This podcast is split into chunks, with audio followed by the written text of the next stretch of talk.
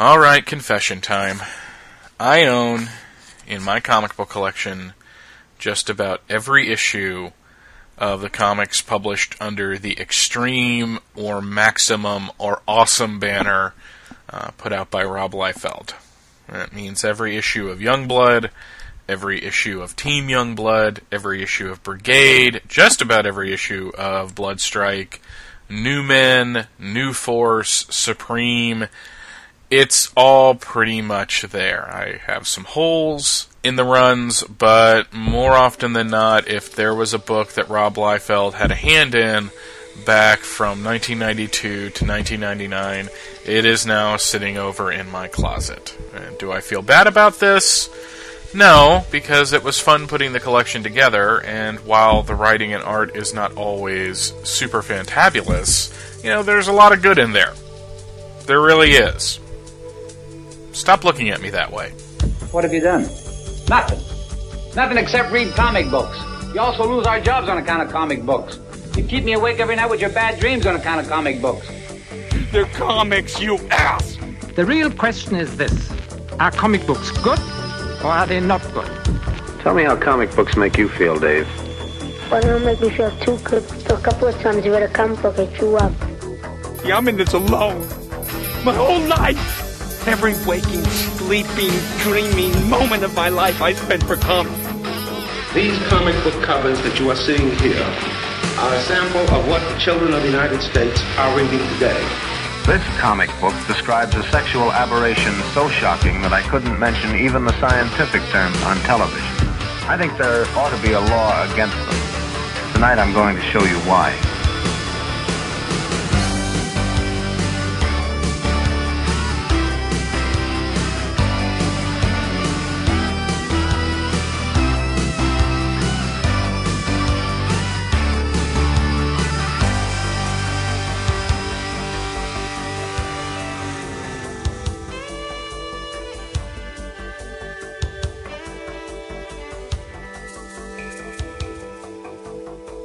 All kidding aside, though, I, I do believe that the you know extreme maximum awesome books get more of a bad rap than they really deserve. And, and you know, really, I'll, I'll, throw you know Rob Liefeld into that as well. I think Rob gets more of a bad rap than he really deserves. I mean, are, are they the greatest examples of comic books?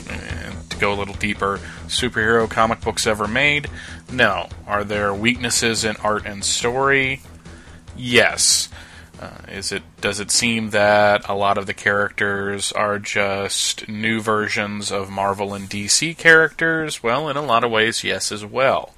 But the concepts behind them were kind of interesting, especially Youngblood, which is why I guess you know that that first miniseries being as disappointing as it was was such a huge letdown because it had a really good idea behind it and I don't think that it was ever really executed as well as it could have been. But you know that that was the '90s for you. I mean, I, I'm a big defender of the '90s, but I'm also kind of a realist, and I'll tell you that you know it wasn't all good, and at the same time, it wasn't all that bad either. In any case, that's beside the point. You know, at the end of the day, one of the main reasons I have all those books is that they were incredibly, incredibly cheap holy crap. I, you know, it was almost like people were giving me money to take the books off their hands. Between the 50 cent boxes and the eBay auctions where people were trying to get them out of their collections so they could deny ever buying them, you know, I, I made off like a bandit. And I don't think I'll ever really get rid of them either. You know, some of my comics I plan on giving to my children one day. Uh, if they choose to get into the hobby, it's not something I'm going to push upon them, but if they show interest, I will, you know, help them out a bit, you know, with my experience as a collector and all that, which is going to be useless by the time uh, they would get into comics because I have a feeling when that happens, comics will be mostly digital with trade paperback reprints in bookstores and such, and you know, as much as it pains me to say this, the comic book store may be on its last legs, which is kind of disappointing because I really like going to the shop and I like having them there and I like having people that know the product and the camaraderie of talking to my fellow fans and you know seeing the books on the shelves and looking through the back issues. So, uh, you know, I'm kind of starting this one off on a down note. I apologize for that. it's it's much more positive from here, I promise. Anyways, everybody, welcome back to Views from the Long Box. I am your host, Michael Bailey, and this is episode 84 of the show for May, I guess at this point, 24th, 2009. A little bit late this week. I would offer my usual apologies, but at this point, you know, it's I'm getting these out when I can, so I promise. Uh, next week should be a little late as well, but I'll get into that at the end of the episode when I talk about next week's episode. Before we get into the episode at hand, though, I want to remind you that Views from Longbox is brought to you by InStockTrades.com. In Stock Trades is your best source for trades, hardcovers, essentials, showcases, masterworks, omnibuses, compendiums, and other collected edition type things, all at up to 37% off with free shipping for orders $50 or more. Some of the deals you can find at In Stock Trades are Youngblood, Volume 1 hardcover. Apparently, according to the little blurb that they have at In Stock Trades, this is a book we thought would never happen. But this rescripted, remastered, reimagined hardcover collects the first five issues with new dialogue by Joe Casey. Normally, this hardcover costs $34.99, but after the 37% discount, it will take about $22.04 of your hard earned money. Also, there is Superman Ending Battle, written by Geoff Johns, Joe Casey, Joe Kelly, and Mark Schultz. The list price for this trade is $14.99, which is a pretty decent price in and of itself for 8 issues worth of material, but after the 37% discount, it is only $9.44. So for these and all of your other collected edition needs, check out InStockTrades.com and be sure to tell them that Views from the Long Box sent you. You know, I, I find it kind of interesting that they put Ending Battle in a trade paperback form, but at the same time, I'm I'm really not surprised. Uh, there, there's two things actually that I find interesting about the ending battle trade. Uh, the fact one that it exists, because a lot of the Superman books from 2002 and 2003 after Jeph Loeb left, after they stopped doing the triangle numbering system, when Joe Casey was writing Adventures and Steven T. Seagle was writing Superman and Joe Kelly was wrapping up his run on Action Comics, there was really no cohesion within the Superman titles. And Ending Battle, if I'm remembering correctly, was pretty much the swan song for such things. It was this, you know the last time, supposedly, the last time that the Superman books were going to cross over into each other, and had kind of a cop out when it came to Lex Luthor finding out that Clark Kent was Superman. But you really don't see a lot of that collected. I mean, if you look at my bookshelf, for example, you know the that I have my Superman trades set up in chronological order. So you know I have all of the pre-crisis stuff and the Golden Age reprints and the archives and the chronicles, you know, in the front part of it. And then you have the whatever happened to the Man of Tomorrow little prestige format reprint. And then it starts at Man of Steel number one and goes forward until you hit the Superman Batman books and the Elseworlds. And in this particular timing of Superman, you have the six volumes of the Jeph Loeb, Joe Kelly, you know, revamp era from 1999 with Emperor Joker thrown in there in chronological order when they finally put Emperor Joker out in trade paperback. And then you have Our Worlds at War.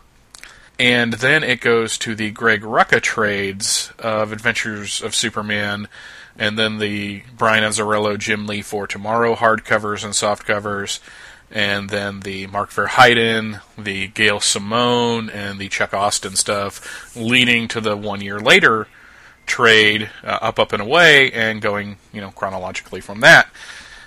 And if I wanted to be technical about it, I could say that there are stories from after our worlds at war, because in the Return to Krypton trade, you have the first Return to Krypton, and then the second one, which came after Our Worlds at War. But that is getting really nitpicky. And when have I ever been nitpicky on this show?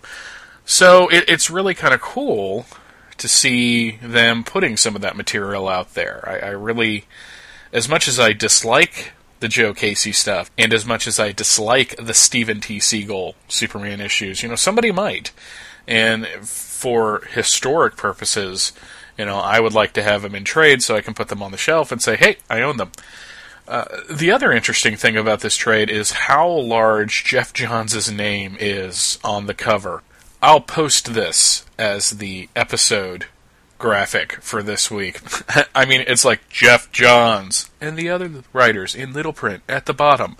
You know, it, it's brilliant marketing because Geoff wrote, I think, two chapters of this. But he is DC's main writer right now, and deservedly so, because I am a very big fan of Geoff Johns. I don't like every single little thing he does, but you know, consistently I enjoy his work. And if you look at the titles I'm buying currently, about 75% of them are written by Geoff Johns. So I must like the guy on some level. this is going to be kind of a, a, different type of the solo views that I've been doing lately. I mean, I'm going to have the little features at the front, the you know, the the the what I'm reading, the emails, the Ask Mike stuff, but I don't have a main feature this week because I really didn't have time uh, during the course of the week to get one together. Uh, there were a few I wanted to do, but there was no way I was going to get the reading done in time to get a good feature together because I'm striving to make each episode better than the, the last one. And with the particular stories and such that I want to discuss, I really want to get the research done to make it as enjoyable and somewhat informative episode as possible. So all it is going to be this week is the what I'm reading, you know, a recommendation. It's not a podcast recommendation, you know, an email, and then pretty much the rest of the episode is devoted to the last week or two of the Ask Mike questions over at the official Views forums. Uh, I hope it comes out as a pretty decent episode. I, I, think it will, though, because there were a lot of good questions over the past two weeks. I'm really happy to see that the questions are coming more frequently now because they're interesting and they will provide good episode fodder when I really don't have a main feature, like now. So let's get into it then. I actually got a lot of reading done over the last week, much more than I, I, thought I was going to get done, actually. I had last weekend off, and outside of popping on the computer every once in a while, I pretty much stayed in bed watching television and reading comic books. And in that time, uh, the, the, two, the Saturday and Sunday I had off, and then the Monday that I had off by surprise because there was a, a last minute schedule change, basically, I went through about four years of Green Lantern books, starting with cover date January 1984 you know, got, got through all of the Len Wein, Dave Gibbons stuff, uh, started on the Steve Englehart run, got into Green Lantern Corps, uh, also threw in a couple other books because of the current reading project I have going on, which is which is actually getting done. Uh, I, I had for a while there been putting together reading projects and not reading them or losing interest, but my interest has been held here, and and I really don't want to get into the Green Lantern books because that's going to be the main feature Actually, it's going to be the only feature of next week's episode, but I'll get into that, you know, at the end of the show when I, you know, tell you what's coming up next. But I, I was actually kind of surprised I got as much reading as I have done because for a long time there, the only place I really got a chance to read comics was at work. You know, if, if when I was working at the gas station back in 2002, I would read between customers. And you know, when I got the job at Home Depot and now I work for Office Depot, I used to read on my lunch breaks because when I get home, there are other things to do, especially now with two podcasts and reviews and other things that I do online. You know, there's usually not a whole heck of a lot of time to sit down and read. And I kind of got out of reading shape. You know, that's the only way I can really think to describe it. Is that I got used to only reading about six maybe eight books at a time. And then I would go back to work. So when I would be at home, I would read like six to eight books at a time and then just be like, I gotta go do something else right now because that was the conditioning that my brain had received. So, it sounds so weird, but it, but, it, but it's what happened. So last weekend, when I sat down and started reading, I just, it, it was like, it was like 10 years ago again when I would sit down and read huge runs of comics at a time and just go through them, enjoying them, paying attention to them, not just skimming through them and getting to the next issue. But it's just like, you know, when, when if if you stop going to the gym for a while, you know, it takes you a little while to get back into your exercise routine and and for me, for some reason, it's the same way with comic books. So I also read uh, the first two issues of Shazam: The New Beginning, a four-issue miniseries by Roy and Dann Thomas, with art by Tom Mandrake, which I love. Uh, and again, I'm not really going to get into that because that's going to be part of a future episode as well. But much reading has been done. I've been very happy about that. It's really great getting back into the swing of things as far as reading and going through going through the books as I am. I actually have a feeling that this reading project won't take quite as long as I thought it was going to. I thought it was going to take me like the rest of the year, but uh, I, I, I may be putting together another one uh, sooner than I think. So you know, more on this as it develops, as as, as if what I'm reading really matters to anybody besides me. But it, but that's the show. Um, I don't have any podcast recommendations this week. I do have a DVD recommendation, though, uh, if you can still find it, which I hope, and that is the Batman, the Motion Picture Anthology 1989 to 1997 eight disc box set. This puts together all four of the 80s and 90s era Batman movies into one convenient package. Now, I am not a great big fan of Batman Returns, and you know, kind of goes on a sliding scale from there. Not a really big fan of Batman Forever, though, as it was pointed out in the Bat Week episodes, I actually kind of enjoy Batman Forever a little more than Batman Returns, and Batman and Robin is just. Well, that's just uh, Batman and Robin, which has almost become synonymous with the suck. Uh, still like the Burton movie to a certain extent, but what I'm recommending is not the movies themselves, but the special features that are on the second discs for each movies.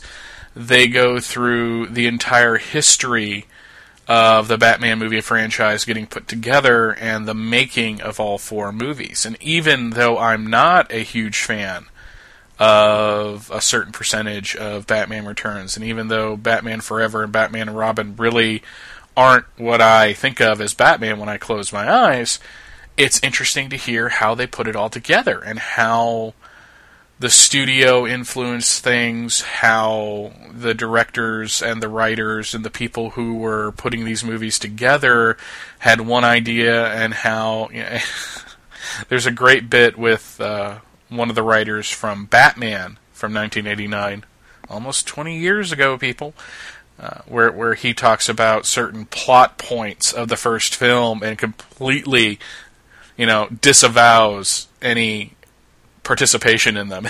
it's it's just great. I love that kind of stuff. I'm a I'm a I'm a big sucker for special features and commentaries and and, and such. So uh, if you can find it, I'm sure it's on Amazon check out the the Batman motion picture anthology. Hopefully, you can get it for a good price because I got mine for free. It was a gift. But yeah, yeah, that's that's the big recommendation for this week. I'm going through them right now, and it's just like, wow, I love this stuff. I do have one email, which uh, you know, any email I get excites me. This is from Matt, and he writes, "Dear Mike." Hey, my name is Matt. I'm a young comics fan and I love your podcast. I actually found it while researching for my final paper of my freshman year of college on comics in the 90s. You know, Matt, if there were courses uh, on comic books or courses where I could, could, could write about comic books in college, I probably wouldn't have dropped out when I did. No, there was more involved in me dropping out of college than just that. But wow, that's that's awesome, sir. Hats off to you. That's that's great. Uh, he continues, I wanted to dedicate some of the paper to the death of Superman, and I came upon your Death of Superman episode. Um, how did you come upon that? Did you go to the Superman homepage and find that, or did you Google it somehow? I'm kind of curious as to how do people actually find the show outside of other people telling them about it. That was a couple of weeks ago, and I've been hooked ever since. I'm a huge fan of Superman. Nightwing, well, I guess Batman now. Hmm, I haven't read Battle for the Cowl, though I did read the Wikipedia entry and was spoiled because I, I just wanted to know. But, anyways, Nightwing, well, I guess Batman now, is my favorite character, but that's because I don't count Superman. So I, I'm guessing there that Matt is such a Superman fan that it's kind of a given that he likes Superman, which is kind of the way it is with me. Uh, he continues, it's like what they say about Batman's rogues. You have your favorite villain and then the Joker. Anyway, I really value your input and knowledge about comics, and I very recently, with a little push from you, have decided to start reading Comics Monthly again. Uh, that, I think I've said this before, that surprises the heck out of me because I don't, you know, I don't evangelize comics. Uh, you know, I, I, I've always been the type of person that, you know, if people want to read comics, they're going to read comics. And if I push comics on them, you know, the, the chances of them getting into it, you know, they may read that and they may get into it for a little while. But, you know, it's, it's just one of those things that if it's in you, it's in you to do. So the fact that this show has made people want to read comics or check out other comics or get into the hobby a little deeper, uh, that is a side effect I had not quite counted on. You know, I think I've said this before too. You know, I just do this to amuse myself and entertain myself, and, and, and as an outlet for you know the thoughts and feelings I have on comic books. Because it's either this or go on forums, and I'd rather produce a podcast. Uh, Matt continues because I keep interrupting. I haven't uh, read comics in about two years. I want to spend this summer reading all the comics I can, new books, old books, catch up from what I when I was away, anything I can get my hands on. I just moved to I, I he doesn't really say. I guess you know, just moved to a new apartment or whatever. So all of my comics are out, and going through them has made me incredibly nostalgic. Even listening to you guys talk about certain stories like Identity Crisis and Hush have made me want to check out check them out again. And then he gives me some contact information for AIM or Skype and and all that. So, and I won't reveal those on the air because, well, he probably doesn't want me to. But, but thank you very much for the email, Matt. I'm glad that this show has played some part in you getting into comics or re-getting into comics, and and, and I hope that uh, I hope that I don't steer you wrong with my recommendations. I usually don't recommend things except for what I like, so uh, hopefully, hopefully I don't let anyone down. that sounds so bad. It's true though. I mean, I really don't want to say you, you should read this and then you read it and you think it's terrible because then I feel like I've wasted your time. Ah, but that's just the Catholic guilt in me, I guess. And that leads us to the Ask Mike a Question segment of the show. I kind of kind of get the feeling that I should, you know, have like kind of intro music to that, or or maybe like you know, record myself saying, you know, you know, ask Mike a question and pitch it low with echo, you know, kind of like ask Mike a question. But you know that that might be going just just a tidbit too far, which you know I, I've never done on this show ever. So I've got a lot of questions, so I'm going to get right to them because uh, this may eat up more time than I thought it would. Uh, the first question comes from Big Baller Jew 07 and and his handle on the forums uh, leads me to believe that pronouncing forum handles is an art in and of itself, so I'm just going to call him Big B, not to be confused with Bigby from the Fables comic. Uh, he actually asks two questions, but I'm gonna I've addressed the first one pretty much on the uh, on the forums, as has Alaska Man. So I'm gonna just cut to the second one, which is what are your thoughts on the return of two heroes in the Legion comics if you haven't read it? Um, I, I have read Legion of Three Worlds. It's a Superman book. Uh, it may say Legion, but it's a Superman book, so so I, I, do buy it. I don't get both covers, though I may have to track those down if I can get them kind of cheap. But because I, uh, Uh, there will be three confessions in this episode. This is the first one. Uh, I buy alternate covers to the Superman books and to the Hulk books. I used to buy them to the Justice Society books, but they got harder and harder to get. And I have not gotten any of the alternate covers to the Superman books for the last year because uh, of the way my comic shop, you know, distributes the alternate covers. Uh, I wish I did, but I don't. So, and I don't feel like going on eBay and paying a lot of money for them either. Anyways, uh, as far as Legion of Three Worlds, if you have not read it, this is a spoiler warning. I am going to reveal the big returns from issues three and issue four. Uh, it's it's all over the internet. It was it was pretty much spoiled by DC Comics themselves. You know, a couple days after Legion of Three Worlds number four came out, but just in case you uh, avoid the hype sites and avoid the blogs and wait for the trades and just you know wait for the story to come out. Uh, this is your spoiler warning, so you can skip ahead a couple of minutes. But I am very happy that both Kid Flash and Superboy, uh, Bart and Connor, have come back. I lo- have loved both characters since they were created. I collected both of their titles. I, I do admit that I dropped Impulse after issue 79, I believe, and there's only eight issues after that, which I will get one day. I was just, that was during that weird time where I was dropping books for uh, what I thought was, you know, I'm just not enjoying it anymore, and then eventually regretted it, which led to having to look all over the place for Flash number 197. But uh, I, I've liked Bart and Connor for years. I, I was very pleased with how Teen Titans turned out. You know, Geoff Johns said in, in a recent interview with Word Balloon, and I've heard this before, that you know Young Justice was junior high and that Teen Titans was high school, and that you change from junior high to high school. I kind of agree with that. Uh, to me, Young Justice was junior high going into high school, and by the end of that series, they were in quote unquote high school, and that Teen Titans was just tra- you know the the rest of the high school career transitioning into them going to college. Uh, in, either case, you know that's just that's just you know armchair, uh, you know philosophizing on on the, on the point of a book. But Geoff Johns took Connor and took Bart and he evolved them. He took them to the next step. You know, I was very happy when Bart became Kid Flash, and I loved Impulse, and I loved his role as Impulse. But to me, it was the next logical step, and Connor was put through the ringer in finding out his true origins, you know, and finding out that he is the sum of Superman and Lex Luthor and what that means to him.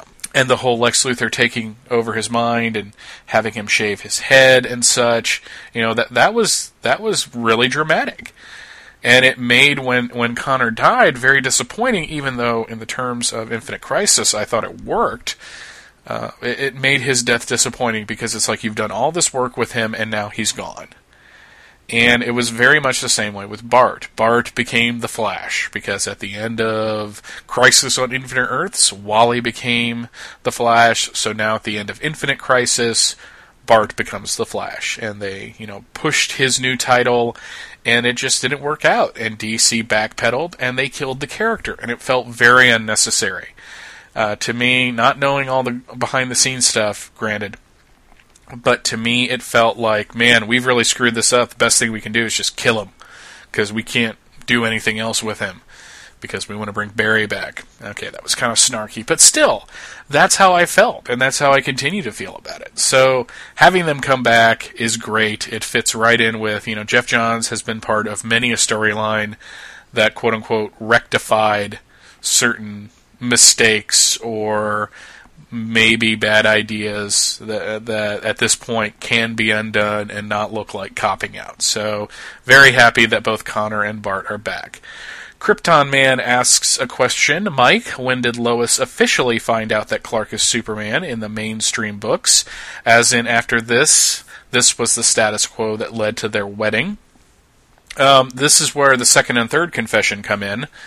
Uh, the fir- the second confession being I actually had to look up the issue number of Action Comics. I mean, I knew it was Action Comics, and usually I can sit there and tell you a specific issue number uh, of a Superman book that was published between 1987 and and to the present, where a first appearance or something big happened but uh, this this was a blind spot for some reason, and I think it has to do with the fact that between Action like 650 and and Action 700, a lot of those numbers get jumbled up in my head for some reason. So I did go to the Superman homepage and found, even though I could see the cover when I closed my eyes, that it was Action Comics number 662, where Clark revealed his secret identity to Lois and told her he was Superman, which led into her being kind of uncomfortable with it until the end of Time and Time Again, which led into Superman the Man of Steel number one, and that whole summer of Superman awesomeness. And that leads into the third confession, which is the first copy I had of this book was stolen.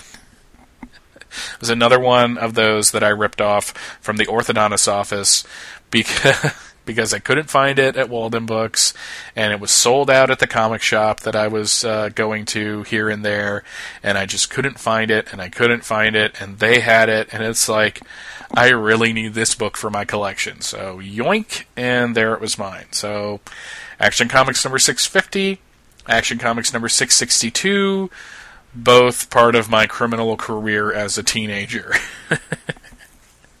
it's so sad. Jay Garrett asks, uh, what do you think is the worst example of a missed opportunity in comics, and do you believe consistent characterization is handled as well as it should be in comics today?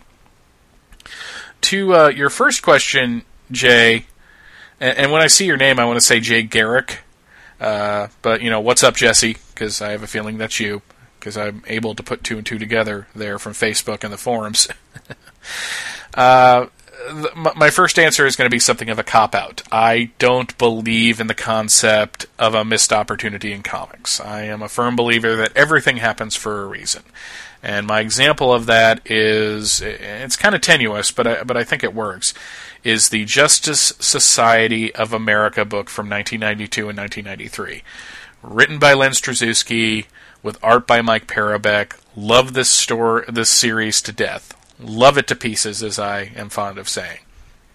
And it was canceled after issue 10 uh, because either low sales or it just wasn't in with what DC wanted to do at the time, or some combination of the two. If that book would have been a success, and if the JSA had become like a force to be reckoned with in 1992, I don't think you would have had Starman in 1994. Might not have happened, you know, because you know what James Robinson did in Starman was take these characters that have been kind of forgotten and bring them into a certain uh, sense of prominence. And if you didn't have Starman, you don't have JSA in 1998, written by James Robinson and David Goyer, and then David Goyer and Geoff Johns, and then Geoff Johns on his own. And JSA and Justice Society of America, outside of some lows here and there, has been consistently the best book I've read in the past decade. Did the GOG storyline go on a little long? Yeah, but at the end of the day, I can't think of another title that that I have liked month after month after month as much as JSA and Justice Society of America. So, you know, there is no missed opportunity. There is just this didn't happen, but it led to something else better coming along. Uh, as far as your second uh, question, do I believe consistent characterization is handled as well as it should be in comics today? Yes, and that's because you have over at uh, Marvel Brian Michael Bendis handling the Avengers titles and handle and making sure that all of those characters have a consistent voice. And you have over at DC, you have Geoff Johns on Green Lantern uh, with Peter Tomasi on Green Lantern Corps. You have Geoff Johns on Flash. You have Greg Rucka and James Robinson and Sterling Gates on the Superman books. And because those people are handling those little corners of the DCU sky. You know, you have over a series of titles a consistent world view. And that's really what I like in comics. You know, for me as a fan, consistency is very important. I don't want to read three Superman books and have one thing happen in this in, in, in action comics that makes what happened in Superman comics make absolutely no sense. Should I believe it should be controlled vigorously and with an iron hand? I've kind of relaxed on that. But at the same time, my favorite runs of certain titles have been when there has been one creative voice on them. And sometimes that voice can get tired, but at least it makes sense as it goes along. So the answer to your question, Jesse, is yes, I do believe consistent characterization is handled as well as it should be in comics today. All right, Sandman Zero has two questions for me. The first is Mike, explain Final Crisis to me. okay, let's see if I can do this in less than a few minutes. If you take away the lateness of the book, and if you take away the poor marketing, and you boil off all of the venom that was spewed by fandom and by certain comic book professionals, from what I understand as well, Final Crisis is actually a very good story. Uh, when I reread it, I enjoyed it because at its heart, it was what a DC event should be. But it was done by Grant Morrison. And Grant Morrison has a different way of telling this type of story. Do I think it should have been handled as its own little graphic novel? Uh, no, and, and I'll actually get to that in a second with another person's question. But to me, Final Crisis's plot was that Darkseid finally won he finally cracked the anti life equation, which he had been trying to do for decades our time. And the anti life equation, very simply, is faith without choice. The great thing about humanity, apparently, is that we can believe in whatever we want to believe in because we have the choice to do so. There can be multiple religions. There can be disagreements within those religions. There can be multiple political views, and there can be disagreements within those political views. But, you know, at the end of the day, it's our choice to do so, and that's what makes life precious. And Darkseid took that away. He infected us with the anti life equation, which was following Darkseid through no decision of our own. And the heroes had to fight against that. And there was a lot of weird things going on with multiple universes. And there was the whole Superman Beyond story that made sense, but I wasn't really a big fan of. And he went really metatextual through certain key events of the book. And Aquaman came back, but apparently that wasn't Aquaman. That was the Aquaman of another universe. Uh, but all that doesn't matter because the main story was good versus evil, choice versus totalitarianism. And there's some cute little things, like when Orion is killed at the beginning of the story. You know, it was revealed, and if you haven't read Final Crisis, uh, I'm not even going to really bother with a spoiler warning because it's been so long. It's been like six months since the last issue came out. But, you know, Orion is killed, at the beginning of the story by a gun that fires a bullet back in time. And that's kind of a cool concept when you think about it. And that's where the Flash really played into uh, this particular crisis. But, anyways, he was killed in the first issue, and his body was in this broken crate full of toys. And if you look at what the toys are, the toys are space guns. And that's kind of cute. That's kind of neat. I was very negative towards Final Crisis for a long time, and it's not like I was infected with the anti life equation, which is possible, but I haven't seen any Omega symbols lately. But, you know, when I sat down and gave it a really fair chance, I found that I enjoyed the story. So I hope that gives you what you want there, Sandman Zero, as far as explaining Final Crisis. Uh, his other question is Hey, Mike, I'm a huge Green Lantern fan, which, uh, Sandman Zero, you'll be very happy with next week's episode then and I recently purchased a Green Lantern ring. I wear it at most times. The that thing gets noticed pretty easily, and people know what it is. My question is, have they explained or do you have a theory on how Hal and Kyle keep their identities secret when they are wearing this huge freaking ring on their finger that looks just like that ring that their superhero wears. And he kind of goes through a little uh, little skit here. Hey Kyle, how's it going? Pretty good. Hey, is that a Green Lantern ring on your finger? Sure is. I won it off eBay. Uh, I hope you don't mind me dramatizing that for you. And there is an answer to this. Uh, either the ring itself does it, or Hal and Kyle will it to happen. But when they're in their normal street clothes, the ring is invisible. You know, it puts this little thing around itself that makes you not being able to see it. If it's there in certain panels, I think that's just for the audience. But as far as, you know, passersby on the street or friends or whatever, they don't notice the ring. It's actually kind of like the power battery, which I believe hides in a little pocket of space to render itself invisible and so people can't steal it. So I'm excited. That was a question I could answer with a certain sense of brevity. I, I could be wrong about that. Uh, next week, I'll, I'll ask the guest I'm going to have on the show, and he can tell me faux show if I'm right or not, but I do believe that the ring is pretty much invisible until he goes to use it. Final question is from Alaska Man. Mike, I asked the showcase guys this, but wanted to get your take. He is referring to the very awesome two in one showcase hosted by Blake and your good buddy Chase. Um, friends with the guys, so always like to give them a little shout out because they certainly do that for me from time to time. Should the big events published by Marvel and DC just be published as original graphic novels? If they are writing these stories for the trades anyways, why publish them as comics? Why not just have monthly comics for done in one stories or two or three issue story arcs?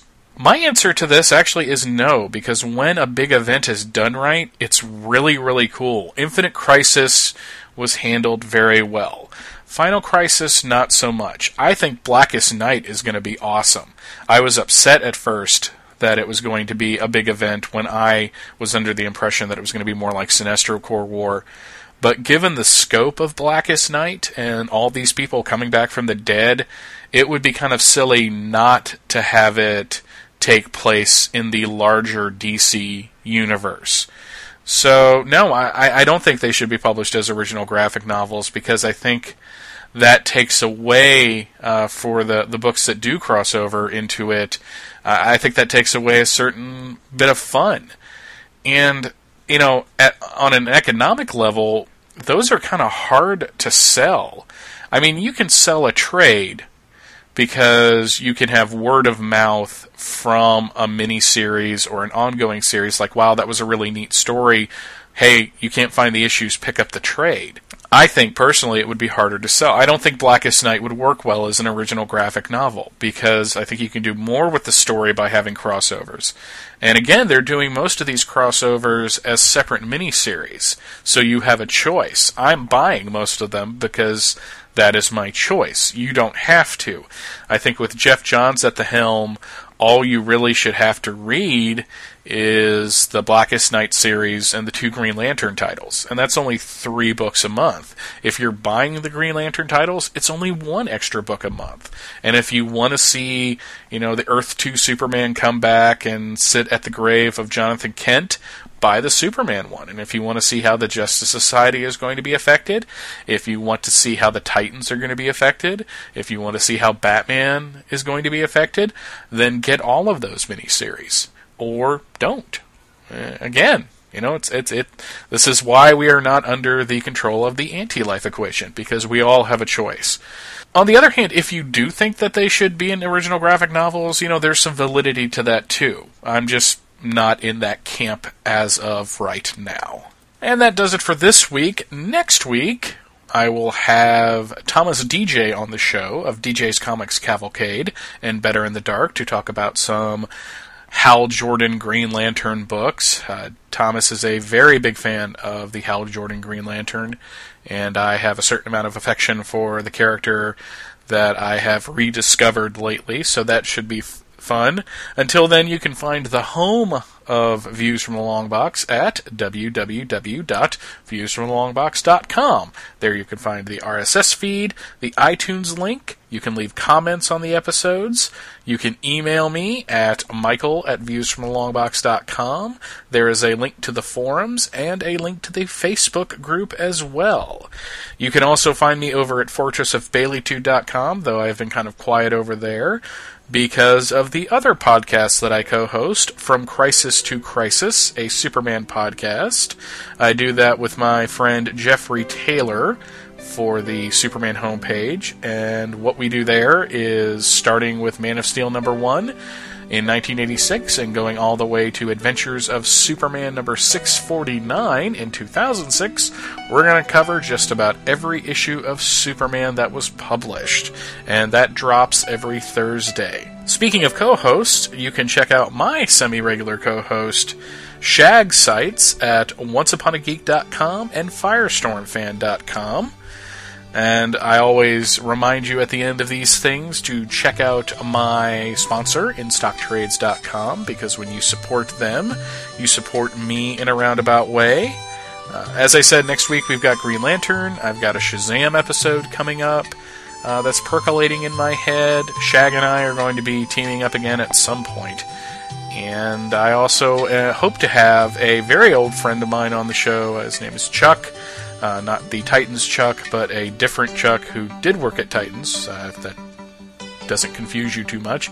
But I'm really looking forward to getting him on the show. Until then, I hope everyone has a very nice Memorial Day weekend if you are in the States and want to celebrate that. Views from Longbox is a Fortress of Baileytude production. Copyright 2009. Thanks, everybody, and I will see you next week.